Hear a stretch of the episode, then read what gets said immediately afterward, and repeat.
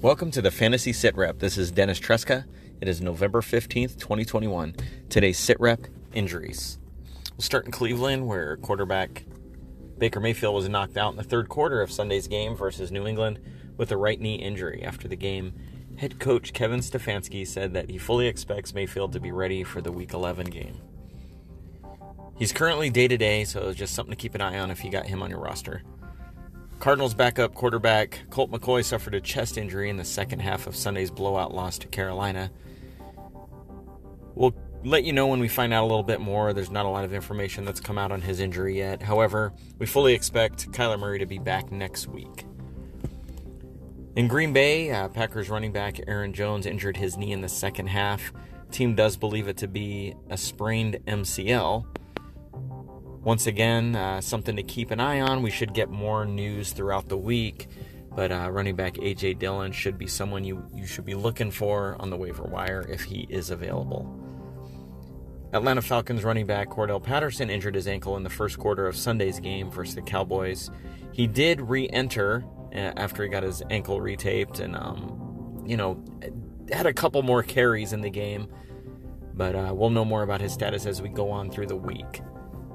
Cleveland Browns wide receiver Anthony Schwartz sustained a concussion in Sunday's game versus the Patriots. Um, he had just moved into a top three spot in the depth chart with Odell Beckham leaving. Uh, one more thing we'll keep an eye on through the week.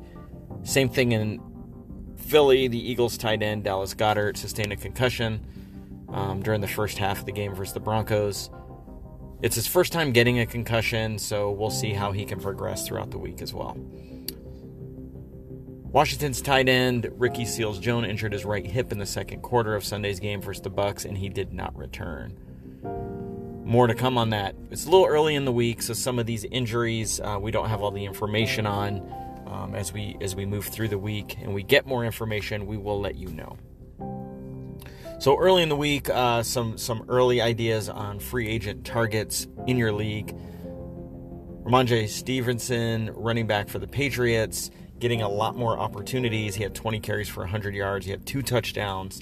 Take a look at him. Devontae Freeman for the for the Ravens.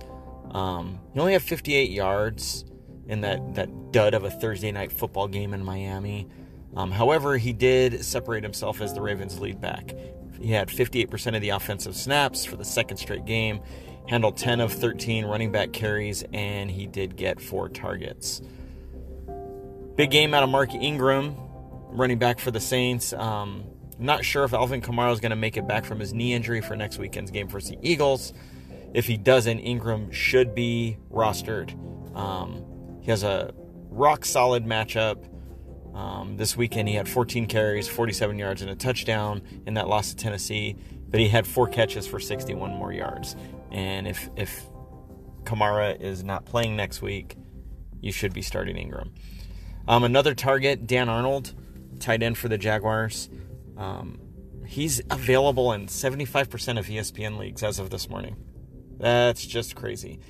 Um, I'm thinking after the uh, waivers process this week, it's going to be a much lower percentage. Um, led the team in receptions with five and receiving with sixty-seven in the loss versus the Colts. He should be a tight end one moving forward. I think it's someone they're going to be targeting quite a bit. And last but not least, someone from our sleeper list this last week, Tyler Conklin, tight end for the Vikings. He caught three of his five targets.